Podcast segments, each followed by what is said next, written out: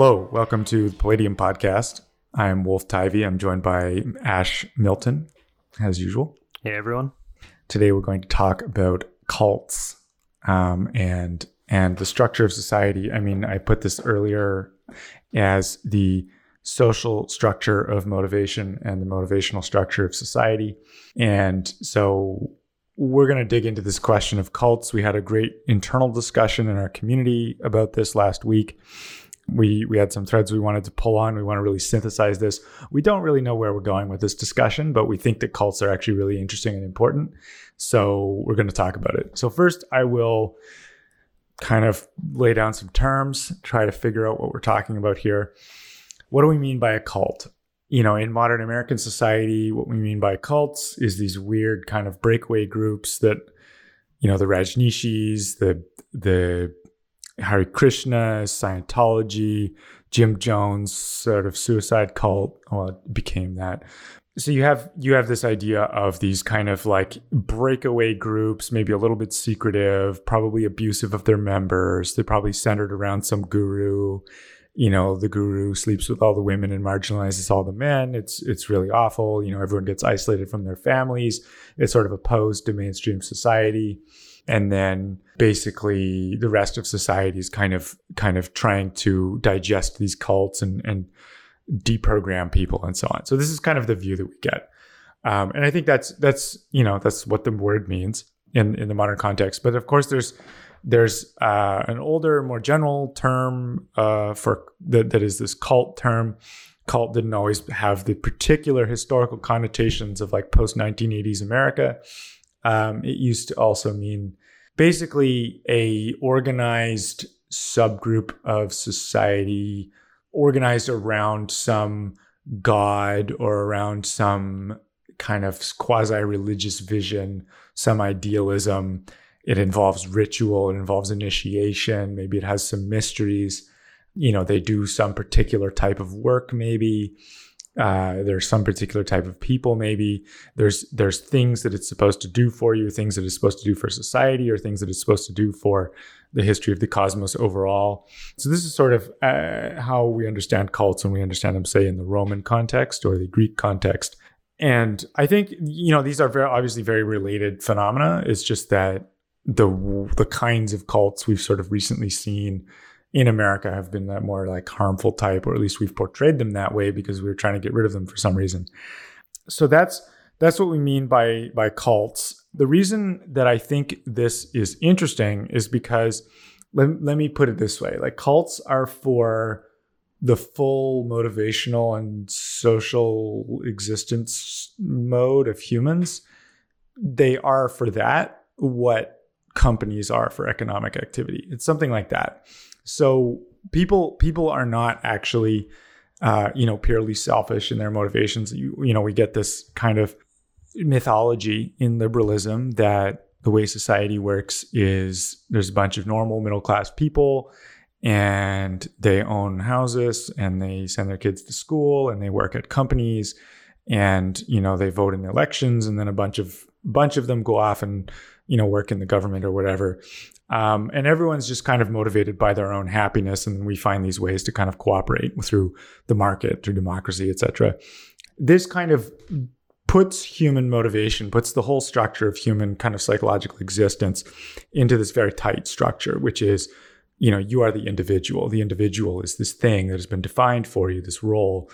Um, you're you're you're kind of thinking in terms of as uh, of yourself as a self you're you've got your own desires you've got your own happiness to pursue you've got your own autonomy from other people from society.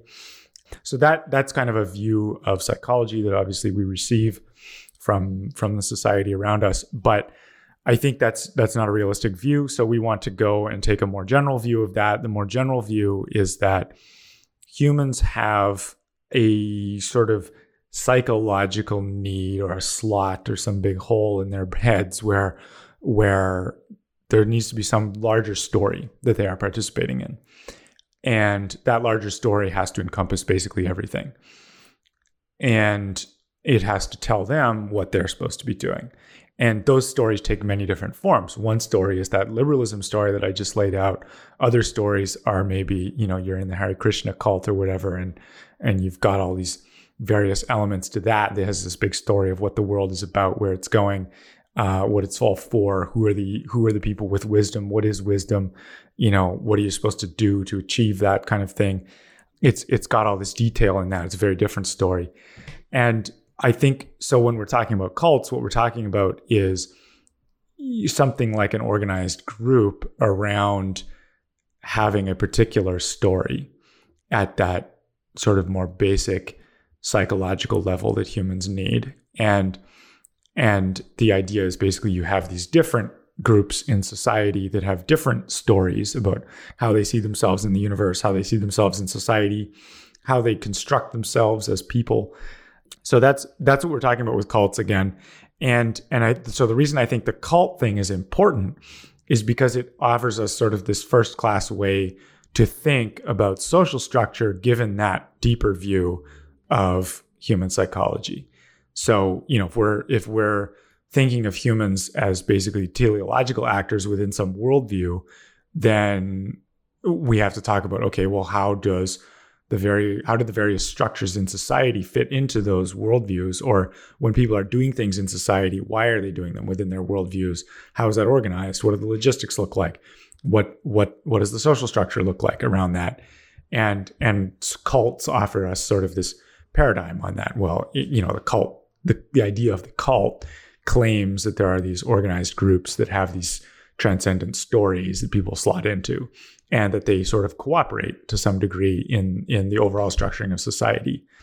Um, so that's that's a bunch of background. That's what I'm talking about here. Maybe we're gonna take things in a different direction, but that's why I think it's interesting. I think there's something here to figure out. We can we can come to a better understanding of how we exist in society and what kinds of social structures and what kinds of social understandings are useful for that. So I, I'm going to leave it at that. I'll turn it over to Ash, see what he has to say, and we'll go from there. Sure. I think this is a good layout of why cults are important in the society. I think when people talk about cults, especially in America, because of the sort of 80s frame that, uh, as you're mentioning, people have put on this, uh, an immediate question is where do they come from? Why do people even get into the mindset of being able to think in this way of, you know, with a really formalized cult like Scientology or Hare Krishnas or, or, or you know a number of the more serious Christian churches, how do people get into a mental state where they're able to turn over a lot of their personal autonomy, where they're willing to do crazy things, right? Like live in celibacy or vegetarianism or, you know, be- become suicide bombers. How do people get that mindset? And I think that the role of authority is important here, and it makes it more intuitive as to why cults are able to operate the way that they do and why they're actually important in society.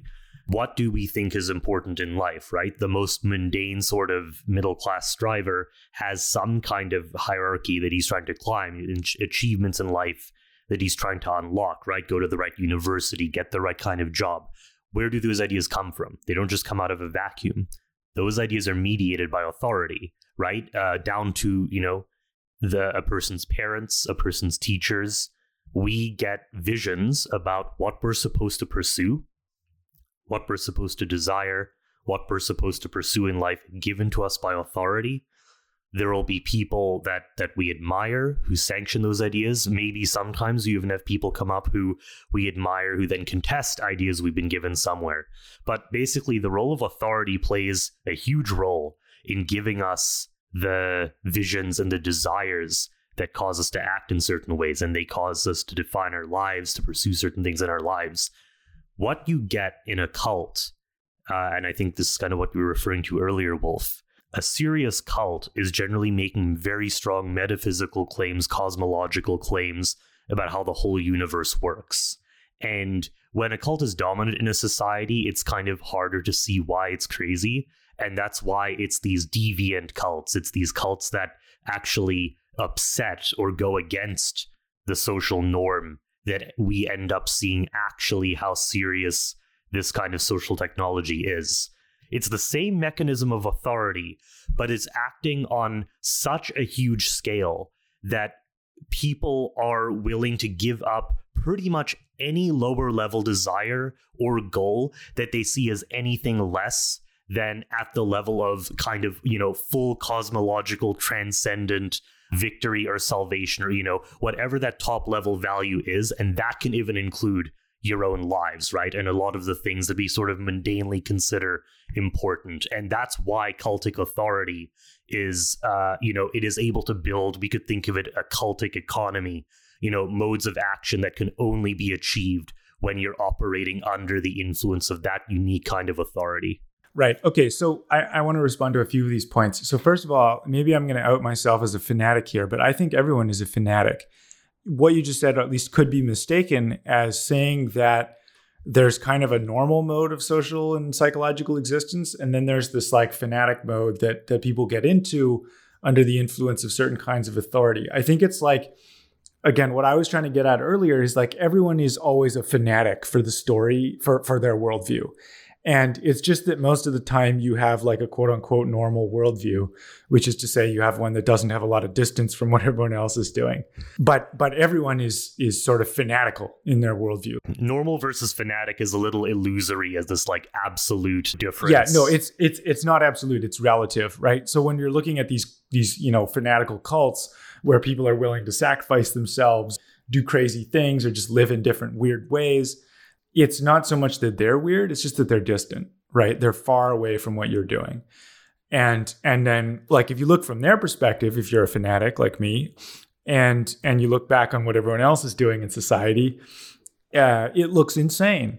It it like you got all these people chasing money and and and all these material goods and these things that they don't understand and they they have no idea what they're doing. They have no idea what it's all for. They have no plans they they're very caught up with with sort of what's fashionable, but with, without any kind of theory of why that's important, uh, or at least they, or maybe they have theories of that, but but they're sort of very much uh, unexamined, uh, and and and the theories look dumb. Um, so so when you examine kind of the normalcy from the outside, it looks just as insane as some of these cults. It's just that you're not seeing that most of the time because you're in it but okay, so that's first point, right? I think basically fanaticism is the default, not normalcy. Normalcy is just a relative uh, judgment of someone else's fanaticism is close to yours, and you, you feel like a fish in water. Okay, so then then we have this question of authority. I think we have to clarify what we mean by authority here, because this doesn't necessarily mean like authority as we kind of usually, I don't know, conceptually construct it. Like you have some authoritative person and then there's and, and, they're like delivering their their their views to you and then you just absorb them because they come from authority. I think that happens but but we have to dig into what's going on there.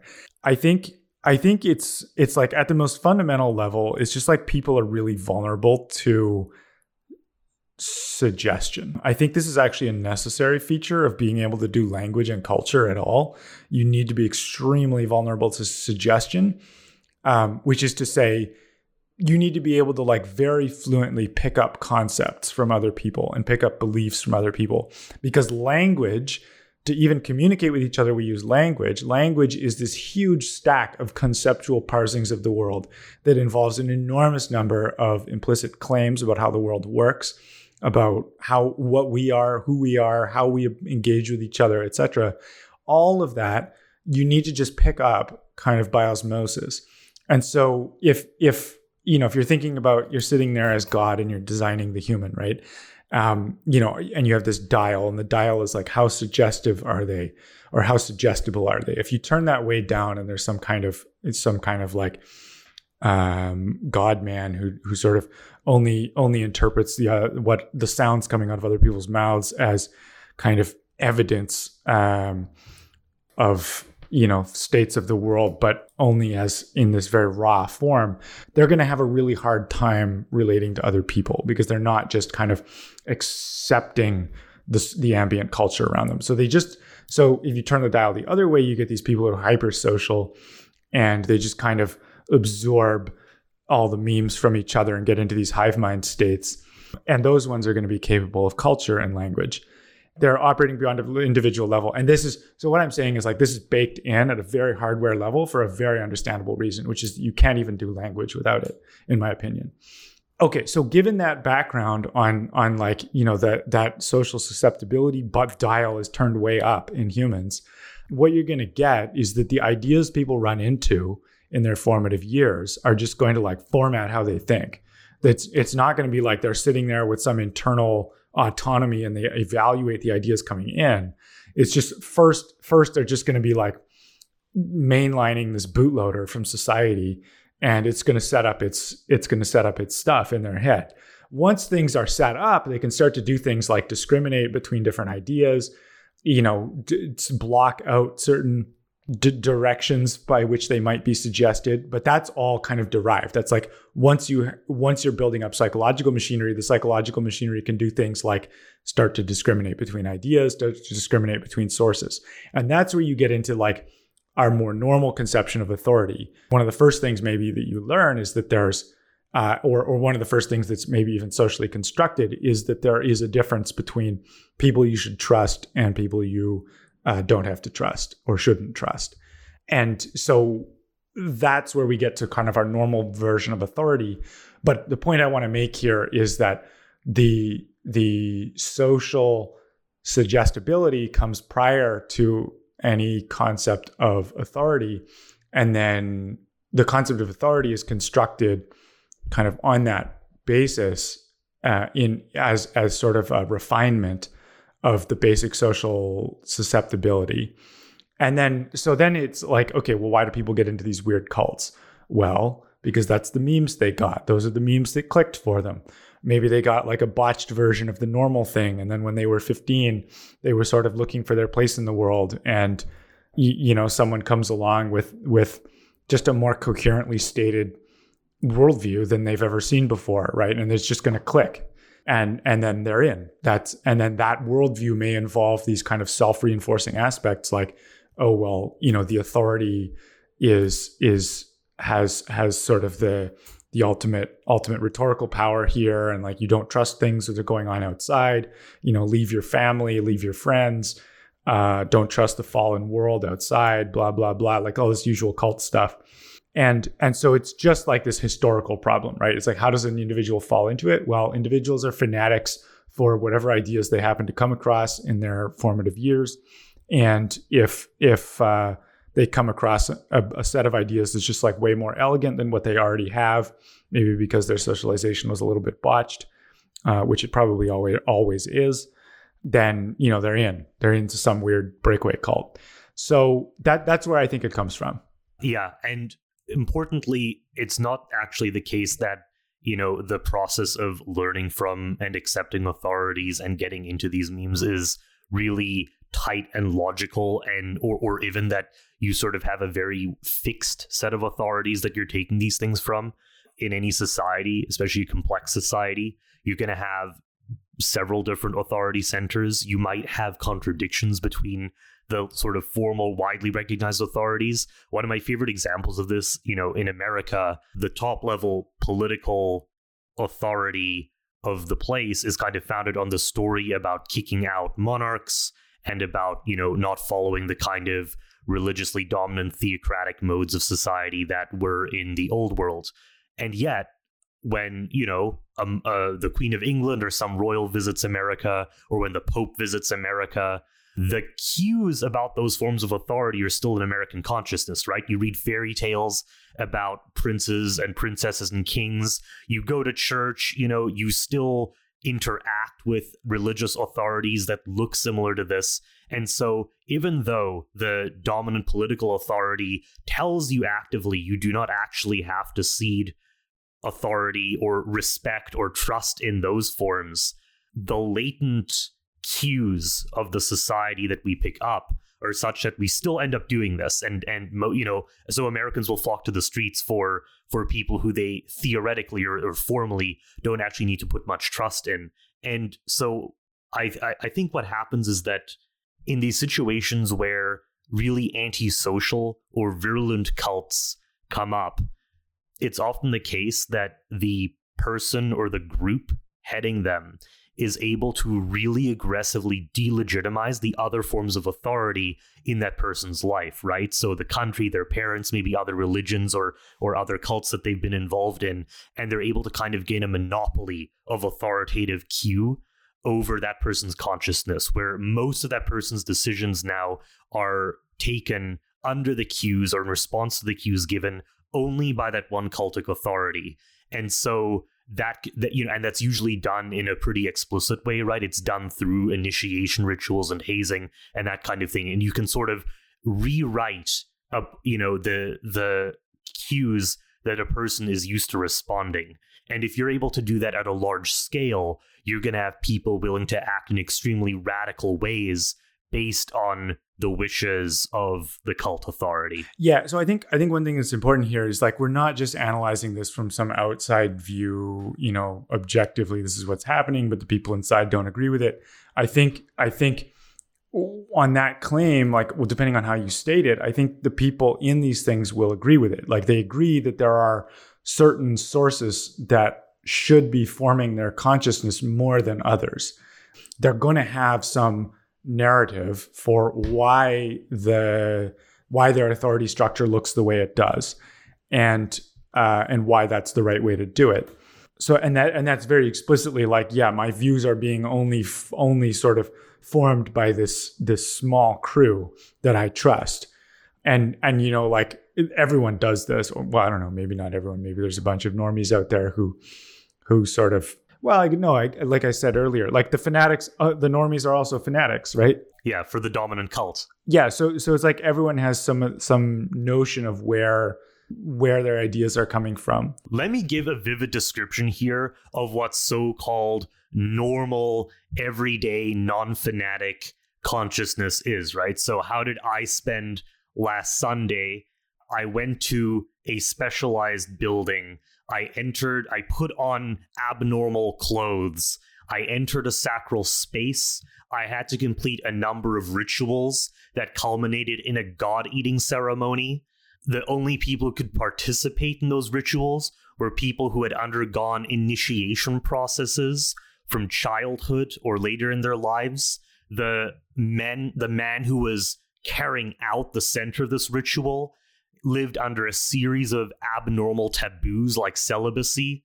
Now, I'm obviously describing here a Catholic Mass, and that's something that is quote unquote normal in the society right? You know going to church maybe it's you know it's not as dominant now as it was uh, several decades ago but it's not something any of us really think of as abnormal. But if i were to take that series of things to you and and change just a couple of things right? You know maybe i take out the cross and and i'm putting in symbols of some other cult right? Some other god or or maybe I'm handing out ayahuasca or something at the service, or maybe I'm handing out snakes and we're dancing with them. You know, uh, very quickly I change a few things and it's very evidently no longer the thing that we're used to. It's alien and it's maybe even subversive and now it's a cult in the way we're used to thinking about it. Yeah. Well, now do now do getting a mortgage and a job. Is so like like I think we could sort of we could sort of go in and really caricature normal life as, as something that's actually really strange all we wanted but but i, I want to go somewhere different. So okay we've we've laid out this general idea and and we've touched on something that i think is maybe the next place to go which is society has many competing narratives flying around in it. And the many competing narratives have all these contradictions all over the place. And and then there's there's the it, I think I guess one thing we've left out so far is we've talked about how people receive ideas. We haven't talked about how where the ideas come from, what generates them, um, and and so it it I, I will add an, an additional component to the model to make sure that we can account for the fact that ideas actually uh, do come from somewhere, and and that is that humans are in fact capable of thought. Uh, we, in other words, when we are confronted with contradictions and things we don't understand and situations uh, sort of masses of data that we haven't that feel like there's some pattern there but we haven't quite parsed it out yet humans are it's hard but we often figure things out and And this is happening all the time. It's just that people figure out many fewer things in their lives than they learn from others. But there is that all important fact of what the brain actually does, which is besides kind of rallying pre existing concepts and beliefs to parse the current situation, it also learns and learns new concepts and beliefs from experience and from thought and from discourse. Um, and and that's that's where these ideas come from. So so that's just kind of a technicality point. But basically, you have then this authority question becomes like, you know, where are the where are these actually generative discourses happening, and which which generative discourses are the ones you're trusting, and so on. I, I don't think that's that interesting to get into. I just wanted to make sure we hit that technicality. But generally, you have a lot of ideas flying around in society, a lot of narratives about what's important, about how the universe works, about you know who should be trusted, all this kind of stuff, and those are to some degree organized into groups. There's you know there's there's sort of an environmentalism movement right where there's a bunch of people who really care about the health of the earth, uh, but not the health of the earth in this generalized abstract sense, but in a particular vision about how the earth is and so is supposed to be, and how humans are impacting on that in a negative way, or maybe in a positive way in some areas. Um, and so that's environmentalism, and so they're they've kind of got this whole cult going around that. And then you have, you know, your your kind of like middle class domestic American life cult uh, where where people have you know all these ideas of lawns and and you know nice furniture and interior design and like coming home from a hard day's work to nicely made dinner and like having 2.5 kids all this kind of stuff and that's like another big bunch of things those things occasionally get into fights with each other uh, environmentalism and and the uh, the american way of life and then we have of course various things going on in industry, various things going on in business, various things going on in politics, and and in in things we generally call religion. So so you have all these different narratives flying around, and we don't necessarily have have a lot of crisp concepts for describing and parsing out these this rather complex system. This is part of the reason that we're trying to bring in this idea of the cult. If we understand things in terms of cults, my hypothesis is that it will help us to parse this complex landscape of competing narratives that we have in society and maybe even help us to govern it better. So we're bringing in uh, the cult of the cult here. Uh, though I, I think maybe that's stretching the term because it, by the time you're talking about a cult, you're talking about sort of an organized group of people kind of pursuing a particular set of ideas over over a long period of time um, and and smaller psyops like reintroducing the concept of cult does not itself have to be a cult. The concept of cult it it helps us to focus on the way in which these memeplexes or or narratives are organized and have logistical delivery structures they have social structure attached to them when the people you know involved in environmentalism are getting more environmentalist ideas they're attached to a bunch of environmentalist social structure. There is a big logistical system of getting out the new ideas, updating people, mobilizing people to partake in the rituals, etc. So, so it's kind of like directing our attention to the organization and the initiatory structure, the authority structures, the discourse structures, uh, the participatory, the participation, uh, all those aspects. So I think that's a good thing to pay attention to. And I think it's something that our society actually pathologically does not pay attention to. It's again in this in this sort of cult of the individual, we have this idea of just this kind of unplanned, undesigned, structureless marketplace of ideas where we're all just kind of getting our ideas and trading ideas around um, in this in this so-called public sphere.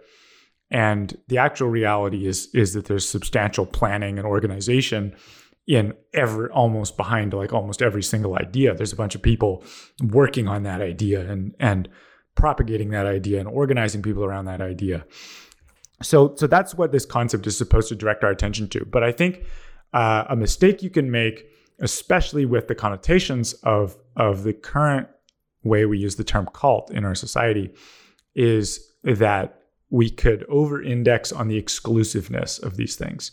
And I think it's important to understand, you know, as in a sort of Roman style society where they they you know explicitly had many cults, or or in our society, the cults are not that exclusive. Maybe they're exclusive for some of the people, but they're not that exclusive. You can have people who are simultaneously influenced by, you know, multiple gods. They they sort of subscribe to multiple archetypes, um, or they subscribe to multiple idealistic movements that that they're involved in. I mean, multiple gods. You can have people under the influence of environmentalism, but also under the influence of, of, of the kind of worldly prosperity, middle class lifestyle, and simultaneously under the influence of uh, the cult of the, you know, the, the civil cults of the American state. Uh, and, and these can all kind of interact together. Yeah, like so- social justice or or like whatever. And or or things older things like like you know not necessarily part of the mainline cult set but what you were saying with with catholicism right like you're you're you're a catholic you know you may also have some environmentalist influences right and then it's like okay well you have these multiple things going on i mean if i was going to be provocative i would say that that all societies are polytheistic then there's this question though of like which cults are the legitimate ones you sort of have this mutual recognition structure, right? The cults recognize each other as legitimate or or like at least recognize each other as normal. And then you have also these bigger these bigger things going on in society like uh, governance and so on, uh, especially governance of the public sphere, uh, of, of public ideas and so on, where you definitely have this sense of like which things are sort of more official than others and which things are just foreign bodies. Like there's a definite sense in which environmentalism is native to the American civil religion, whereas Catholicism is foreign. Does that make sense?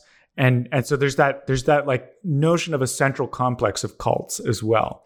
I, I am unclear though. I'm unclear on what you mean by the idea that cults kind of recognize each other. Do you just do you just mean that they're coexisting with each other, or do you mean something else?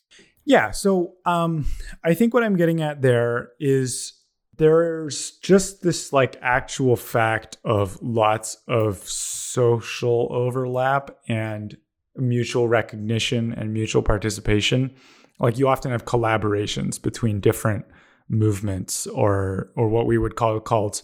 Right, right. So like you can have Muslims and Mormons and Catholics and Hindus or, or you know, and they kind of in the American sphere the idea of oh you have a religion is sort of a shorthand way of acknowledging that you're going to regularly interact with people who are involved in cults that are different from yours and in fact you will often be cooperating with them for some kind of positive goal that everyone is interested in yeah and it's it's like lib- liberalism kind of makes room I, I mean this is an interesting thread to pull on it's like li- liberalism makes room for different religions but it does so by saying like okay, yeah, you can keep your thing, but you're going to do it as as you know this particular type of cult that we've defined that we call religion.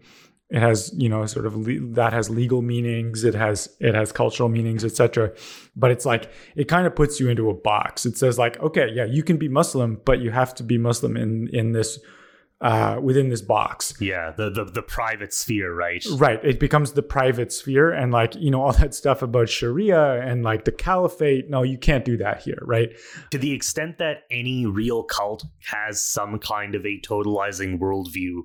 Uh, and that's not just true for religious cults. I think this is also self evidently true for like a hardcore ecological cult or a hardcore ideological cult. But under liberalism, the demand that is basically made is that you are going to, if not reform, like some religions actually do actively reform and and formally adapt, but in a lot of cases they will just kind of suspend aspects of their practice which are you know the conditions do not exist for this or this is not like the correct approach you know some kind of internally consistent reason usually maybe not even always but usually is created for why we are suspending uh, aspects that we consider non-essential and and and now we can kind of live and operate in the mechanisms that the liberal society creates. So so this is a good thread to pull on. It's like, like I think I think you're right that most or all of these things sort of have a totalizing tendency to them. You know, in a vacuum, they might they might end up kind of going all the way and sort of trying to just terraform all of society within their ideals. But because you know they live in a society and we live in a society, they they they have to end up they have to reach these like negotiated truces with all the other cults that exist in society, especially with the big, powerful central complex that controls the state. And so that's where you see, you know, like you're saying, kind of religions adopting uh, a, a less offensive version of themselves to get along with everyone else. It's like you necessarily have this problem that everyone needs to kind of put some bounds on their ambitions and recognize borders between each other and this, so this is what I mean by the cults kind of recognizing each other. It's just like recognizing, it's it's even like you know neighboring states that are even often at war will still have recognition of each other as legitimate entities and like be able to do things like make treaties, do do trade deals, and agree on where the border is, right? And I think it's similar with cults and, and in society and basically like you have you have kind of mutual recognition you have people you have sort of boundaries set up boundaries respected and boundaries negotiated. So there's an interesting thing that happens there though that I want to I want to pull on this and see where it goes as well. When you have these sub-level cults in the society where they're submitting to something higher, one of the effects of this is that yeah, in the short run they're able to exist and even prosper in the society. But because it is very clear that the authority structures within that cult are not actually the supreme ones, right? That is an evident reality to the membership. What ends up happening is that the authority of that leadership in a practical way kind of starts to dissipate, right? I, it's sort of like the temperature starts going down. And you you usually see this, right? Where a, a lot of cults, and, and this isn't just true in the Western world, you saw this happen with minority religions in Islamic countries. You're seeing it currently happen in China they will, you know, membership will start to take cues from the political or, you know, the higher authority in the society and will either, you know, abandon practice or they might actively convert away from it or assimilate. And so, unless the cult authority finds some kind of really stable niche, you know, maybe it's like an ethnic cult or maybe there's just like such a strong history or maybe they adopt cultural practices like the Amish or Orthodox Jews, where they kind of gatekeep a lot of the society around them away and maintain this kind of local, stronger presence of the the, the cultic authority. But the other thing that happens is that sometimes a cult will turn up the temperature. And uh, I think that the ecological example is interesting here. So, you know, pe- people it's a kind of a common observation you get about oh you know you'll you'll get references to to Gaia you get these extinction rebellion protests where people are dressing up as scarlet priestesses there are these sort of cultic elements and this is usually given as a criticism right it's like oh this shows the environmental movement is is is not that rational or something but actually actually it's it's it's a cult but it's actually even a rational cult because let's think about what this totalizing worldview is demanding. It's demanding a full scale transformation of society, of lifestyles and value systems on a global scale, right? Like, if they actually, if we got sort of totalized environmentalism, even some of the more moderate strains, we would have a cult that is more successful than anything else in the history of the world so far. And so it is actually entirely rational to start embracing cultic ways of thinking and you know to the extent that those are already latent in the worldview they it, it's a rational process to develop those things and to turn up the temperature and intensify the authority of the cult such that even people who are outsiders start to take cues right and yeah they kind of receive greater sanction greater imprimatur from the political authority right representatives ecological activists, environmental activists get invited to the White House. So there is kind of that game that goes on there. But I think the important thing is that what happens is that the authorities within that movement, and I, mean, it's not super formalized, so there are like probably multiple centers of authority acting here, but they are able to increase their authority. And by making it something more like a cultic authority than some other, you know, more more economic or political kind, they can convince people to sacrifice in a radical way, right? People give up their entire lives for this kind of cause. And so that's the the other end of this process where you know we were talking about under liberalism you have these cults side by side and they had to cede authority and cooperate but a a particularly ambitious cult might decide to actually try and amp up the power of its authority and the ability to give cues and terraform the rest of the space. And that's where you start getting potential competition or even upgrades. Yeah, no, but I think I, I think like in in the environmentalism case or like really anything we've seen in recent times, there's so much implicit controllability in the thing that like those kind of rhetorical amping up, the rhetorical raising of temperature, uh, that that never actually extends to any kind of politically significant thing because what's going on is like it's people outside the cult who control the money and control the publicity and control the like masses of people. Right, right. Hence, hence why, hence why I'm I'm sort of saying, you know, I, I I'm not claiming that environmentalism as a whole should be considered a cult. Well, it is a cult. It is a cult. It's straightforwardly a cult. It's just not. It's just like not sovereign, right? And it's not playing the sovereignty game. There, there is no sort of one authority that is a like there is no pope of environmentalism basically. You have a bunch of authorities in it and some are more radical than others and potentially you could imagine that one of them is kind of able to outcompete everything else. But then i, I there's the important point you're making there which is that the even within the thing it's not actually a sovereign cultic authority. And so we could maybe say environmentalism is cultic but the overall authority structure in it is extremely weak. And so it, even as it's increasing the temperature it is not actually stable.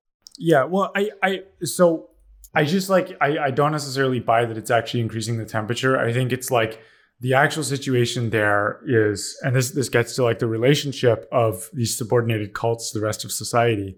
The actual relationship is at some point the general kind of governing elite decides that it would be useful to amp up some cult in or some movement or whatever whatever we want to call it and and give it more juice. And so they give it more juice right? They allocate a bunch more money to it. They they take off a bunch of the brakes. They let the they let the press publish uh, sort of cover it more. They you know promote it in schools or or whatever and you know they throw a bunch more juice into it put more emphasis on the on the like deeper kind of spiritual aspects of it.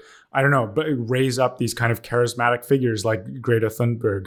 It, there's a bunch of ways that that the outside authorities can kind of juice the thing up a little bit but it's not like there's some internal logic to the cult that is sort of decided to do that. It doesn't have the power to do that. It's it's just getting juiced up. And that's why i would claim that the environmental movement as a whole is not a, a cult in the proper sense. Basically, my sense of environmentalism is that you would have to have some much more formalized, fleshed out structure or organization arise in it. And they would have to somehow, in, instead of just having these outsiders give them money or media attention, they would have to build the machine where that authority is basically internal to the organization and they're able to grant it to others. And I don't know if anyone will do this. Why should why should cults have internal authority structures that are able to kind of operate independently from the rest of society? I don't think that's I don't think that's necessary to the definition and I don't think it's actually a good idea. I don't think like a cult-based society would do that. Our society doesn't do that some cults do that. Some cults do that. I, I don't think you can claim I don't think you can claim that like all cults should have a pope. I don't know. I, I don't quite know what you mean by should here. I'm not sort of making a I'm not like prescribing to cults what they should do so much but, as like let's let's talk about guilds. Let's talk about guilds. A guild can turn can have cult like elements, but like and cults can have competing uh, authority structures within them. They can have multiple things. They can be decentralized. I don't think that makes them anything less of like again an identifiable subgroup, an identifiable like narratively coordinated subgroup of people with rituals and initiation and so on. That there's these elements. They don't have to have any of particular one of those elements. It's it's this cluster of things, right? So your it sounds like your your definition of cult is kind of dependent on the uh, worldview isn't quite the term, but like the vision and ethos of the thing rather than a structural element. Yes, yes. As I as I had described earlier, like the thing, I, I mean, the structure may, matters, and and actually the the structure is is even decisive but the actual feature, the actual decisive structural feature is not a singular legible authority. It's it's that there's organization there. Okay, so th- that helps answer this question. The way that I think about cults, so I- I'll agree that not every organization that has cultic features is trying to be sort of a, a completely self contained thing. There are some that do. Catholicism, formal structure, self contained, there is no higher authority to which one can appeal in that system. In Islam, it's a it's more competitive, right? You have these kind of communities of scholars. You you have several more centers of authority, and they're not as formalized with each other. And then in in environmentalism, as we're talking about, there there is none whatsoever. Kind of there there's no real barrier to entry and there's not even a uniform rhetoric or belief system. There's there's a general ethos and set of concerns. And so my claim here would be that a cult with a fully totalizing worldview behind it would tend to because it becomes caught up in questions of orthodoxy and heresy, right? or you know deviant strains of thought. Yeah it'll tend it'll tend to develop authority structures. Right and those authority structures will be totalizing and centralizing and maybe they won't be successful at this right? The reason islam has a very decentralized authority structure is not sort of an inherent commitment to it it's the fact that historically no one was really able to gain full monopoly over the thing. Right, but that doesn't make it anything less of a religion or less of a cult or whatever. Right. So yeah, and so I'm not claiming it's less of a religion. So w- what I would claim with environmentalism is that if if you were like a deep green ecologist or something, you are convinced, you know, you are facing an apocalyptic scenario, you need to mobilize humans to face this existential threat and you realize, you know what? I'm in a cult. You kind of self recognize I'm in the Gaia cult or something. I think that you would basically not be able to tolerate the risk of some external authority derailing or subsuming what, you know, th- this core mission that you're putting the thing on. I think that you would basically be in a totalizing worldview at that point, and you would need to develop or try to develop a totalizing authority structure for the cult of, of environmentalism. Yeah. So so the more totalizing you are with with like your cult thing and the less you trust the rest of society, the more you need to replicate authority structures from the rest of society inside your cult. And that's that's like pretty straightforward. I don't think that's necessary again. It's like you you have in a normal case, you have some level of trust on the surrounding society and you don't, you know, implement your own legal system and you don't implement your own like nuclear weapons program because you're not you, you're living in a society and you don't see yourself having to replicate all of that. I think in some very rare cases, you get these you get cults that go all the way to being like we need to totally detach from the rest of the world and build our, all of our own stuff so that we can go go to war with the rest of the world if necessary. I don't know if it's detachment. I think of it as you know these are the universalist cults basically. Yeah, the ones that could potentially go to war with the rest of the world.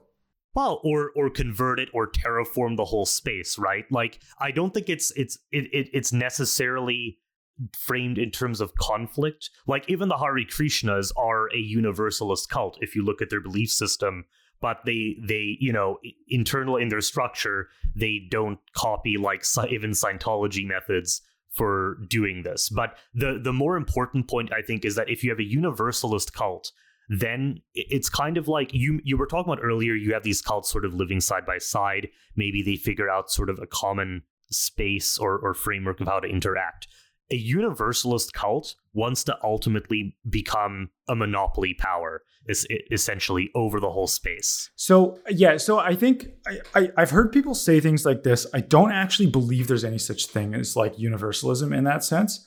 Like there's universalism in the sense that like you think everyone could participate in your thing or everyone should have some some relation to it. But then there's universalism in the sense that like you should be the only thing and i think that's actually really weird. And again it's extremely rare historically and and probably short-lived too because what actually ends up happening is you have you reach a state of of kind of mutual acceptance with other things. Like you know the Hare Krishnas or the environmentalists or even even like the Christians or something aren't going to develop you know all of a nuclear weapons program a legal system a language an entire literary canon uh, an entire academic lineage there there's just so much structure in society that you're leaving intact every time you're doing one of these things so it, what you're talking about there is like, okay, we're going to take a large area. You might have designs on a large area. Nobody takes everything because that's there's just so much and and it would be silly to think that you could actually replicate the world and replace the world. So what you actually have in practice is rec- mutual recognition or or at least one way recognition with other I mean, if we're using the cult frame with other cults, um, with other kind of like areas of social structure and and and areas of of belief about what's important and so on, and and so it's like you're not actually universalistic. You're just universalistic in some area, and and so I think once you start thinking that way, it's like okay, these things are they all look very similar because they're all um, or they all look similar along that dimension. That they're all all the cults are you know they have some area that where they have some conviction right they think that something is super important maybe even the most important but they're going to they're going to recognize boundaries where you know other things are allowed to operate uh, with their people. You know like like uh, often cults will have opinions about food. Sometimes they won't. And sometimes they'll just sort of accept like okay well maybe the mainstream wisdom is okay. And and like having having sort of people get get new, sort of new food ideas from instagram or like from people who aren't in the cult that's fine right? Yeah. But i i think this is kind of missing what I think this train of thought is correct, but I think it's missing what universalism actually tries to do. And so I agree, universalism in the sense of you you replicate the whole world doesn't really exist. But I, you know, the earlier thesis that when we think of cult, we're thinking about something like an ethos, I think makes that unnecessary.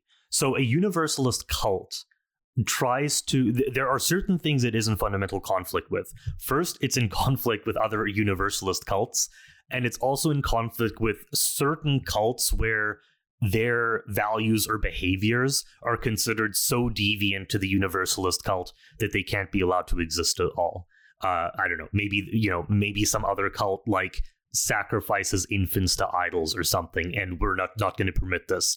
But you're right the rest of society the rest of society is in some sense reconcilable. And so what a universalist cult tries to do is become the dominant ethos in that society. And so the the ruling centers even right these uh, you know institutions that set up the mechanisms for how the rest of society you know how, how all these groups interact with each other.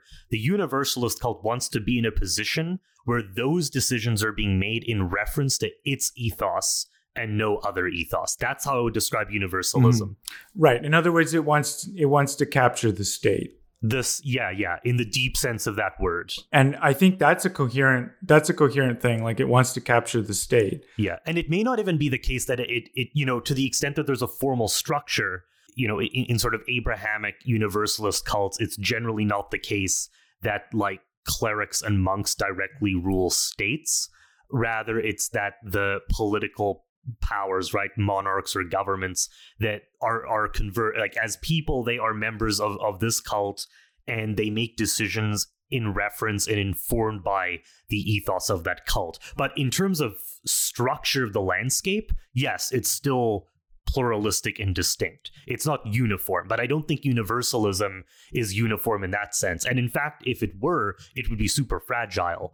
A really powerful universalistic cult trying to do the zero to one thing is trying to capture a position where the society that's tran- transformed by its ethos lasts, right? And so it needs to fill all the same niches. And if it eliminates something, even those things have to be replaced. So I think that it's ethos universalism, not structure universalism.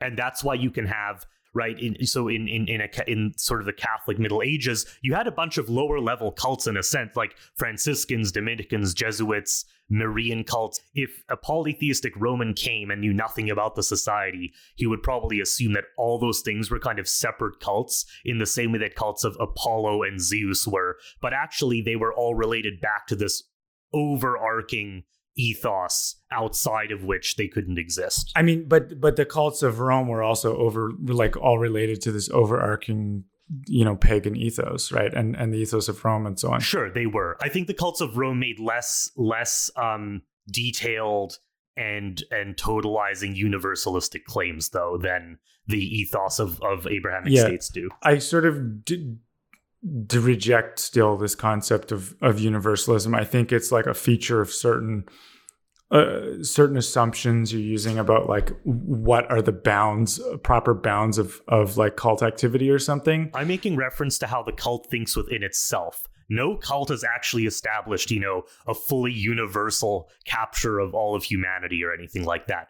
But within a cult with the maximal the maximal goal you can have as a cult is that all humanity pretty much should be doing what it's doing in reference to your ethos as the supreme one. Yeah, so like it it maybe maybe it has like the big dominant synthesizing story that and it's saying that all everyone else's stories are going to fit into that. I'm I'm still like skeptical about how hard of a distinction that is or how hard of a category that is, but we can just leave that. So, okay, so we're we're at this point here where I think we've established a lot of a lot of like definition and structure here, but but like there's this question why does this matter? What does it do? Where where do we take society in response to kind of all of this? And I think uh, one initial thought there is I think again, the reason to bring up this concept of cult is that I'm trying to put a different conceptual lens on how we understand the the motivational structure of society and the uh, and the social structure of, of these narratives. Like if the more we kind of recognize the existence of of these organized groups that are kind of claiming some domain, working on some domain, working on some narrative structure and some better, bunch of skills and social practices within that narrative structure. I think I think the better we are able to kind of parse what's actually going on, and it's possible. Like you could imagine, sort of a juxtaposition between kind of society as it exists, where there's definitely what you would technically call cults, but they aren't formally organized as such or called as such, or we don't have any kind of equivalent word. We have the word movement for some of the things, but it's not a full overlap. And versus we could have another society that that is much more explicit about the role of cults. And I think the thing that the latter frame empowers us to do is think a lot more about the whole picture of of human motivation like think not just about like everything has to be done in reference to the cult of the individual but rather we can look like the, the the I guess the issue is the cult of the individual places a lot of constraints on what kinds of motivations uh, things are supposed to have. Uh, you know, it's all like this public sphere kind of civic duty and economic personal motivation and then and then you have this private sphere of you know your religious life your your your sex life, your, your what food you eat, like a bunch of just like meaningless private choices basically within the system. And that's a very constraining system. I think we want to open up the range of how we consider what's going on with human motivation and get a vocabulary for dealing with a wider set of motivational structures at the same time sharpening our understanding of a bunch of social structure that exists in society so maybe it would be useful to try to like identify. We've we've sort of talked a lot about this environmentalism example as, a, as sort of a cult. Um, it would be useful to talk about other ones. I think another one that that we've called a cult before is the cult of the founder in Silicon Valley. So if we're just trying to like reformat how we think about society. It's it's basically let's go around with this hammer, which is called the cult hammer, and let's bash everything as if it's a nail, right? Like let's let's treat everything as if it's a cult and see if that helps us understand society. So the cult of the founder in Silicon Valley, you have this idea, you have these this kind of archetype of the founder, this person who has this secret idea or this vision that no one else shares. It's this contrarian thing. They have this heroic effort that they're able to apply. Um, you, you know, they have all this organizing ability and they go and they get the VC funding and they they build the company and it, it remakes part of the world. And and this is, I think, of actually very identifiable as a cult. There are structures of of there's there's obviously a sort of praxis that goes along with that people people get sucked into that and they decide they need to become founders and they go and they go and try to start companies. Right become a founder for the sake of being a founder. Right i mean well it's not it's not like for the sake of it it's it's there's there's a bunch of purpose in in the in the cult it's like describes a bunch of purpose for why you do that but but the point is like there's this movement of this movement or cult that involves social organization there's conferences there's there's texts there's people there's competing authorities there's eh, you know things like Y Combinator. There's definite people who were like putting forth these ideas in an organized way. They built up this cult of the founder. So that's another example, basically, of like a cult in our modern society. Thanks for listening. We've now reached the end of the first half of the podcast. The second half is available on our Patreon. You can sign up at palladiummag.com slash subscribe. It usually gets better in the second half, so you don't want to miss it. This project wouldn't be viable without your support, so we hope to see you soon.